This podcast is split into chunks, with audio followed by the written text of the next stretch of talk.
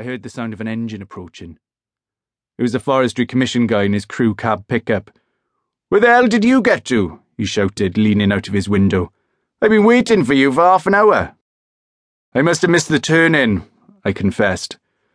Your people have been trying to get in touch with you. He let me try his radio, but the weirdness had got to it too. An earful of feedback and static.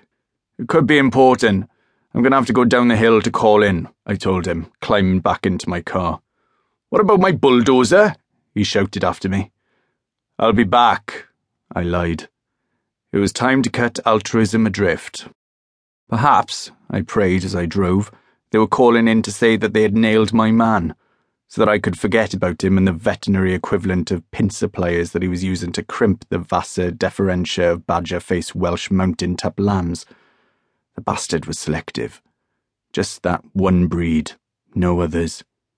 And he could get close to them.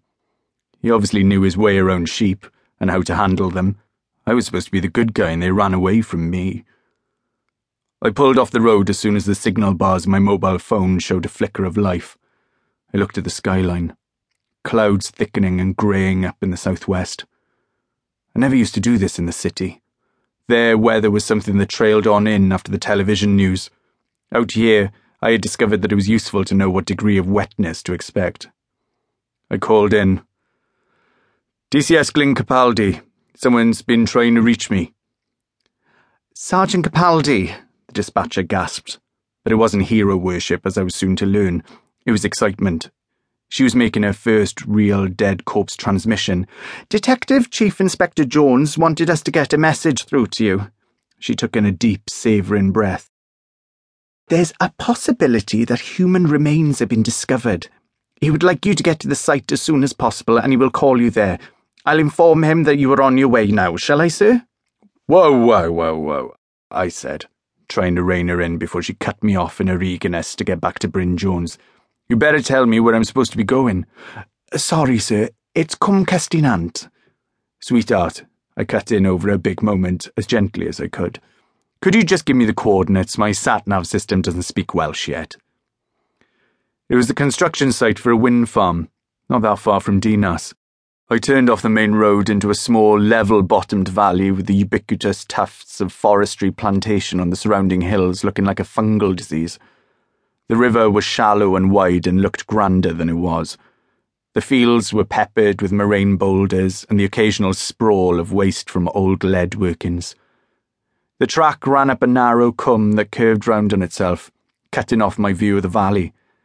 It was of recent construction, crushed stone professionally laid and rolled with proper culverts and drainage. Around another bend, the cwm widened and levelled out onto a small, marshy plateau below the main ridge. I'd arrived at the construction site. Temporary buildings on jacks, parked cars, a couple of crew carrier pickups with the company logo, and diggers, rollers, and earth movers standing idle. For a whimsical moment, I wondered whether my lost bulldozer could have run away from home to take up with the circus. I drove up slowly, aiming for the knot of people and the marked police car parked above the site huts.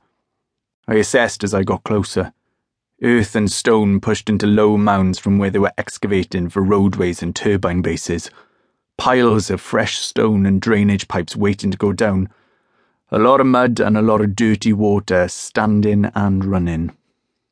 The two uniformed cops were talking to a couple of civilians beside the roughly rectangular outline of one of the base excavations. One of the civilians I noted, trying not to be surprised, was unmistakably female. The remainder of the onlookers all site workers by the look of them, were congregated on my side of the police car. The big uniform with the bolt on Stalin moustache, Emrys Hughes, was the local sergeant, an old school up-country cop who resented what he had taken to be my intrusion onto his parish. The fact that I had never had any choice in the matter hadn't cut any ice. I recognised his sidekick, a young constable, but couldn't put a name on him. Emrys turned away from the two civilians and made a show of watching my approach, not quite tapping his feet, but definitely playing a man whose patience was being stretched. He bent his head and whispered something to his partner. Both then made a point of staring at me and grinning. They shouldn't have. Now I was going to have to overcompensate. I got out of the car and looked slowly around, not focusing on anything.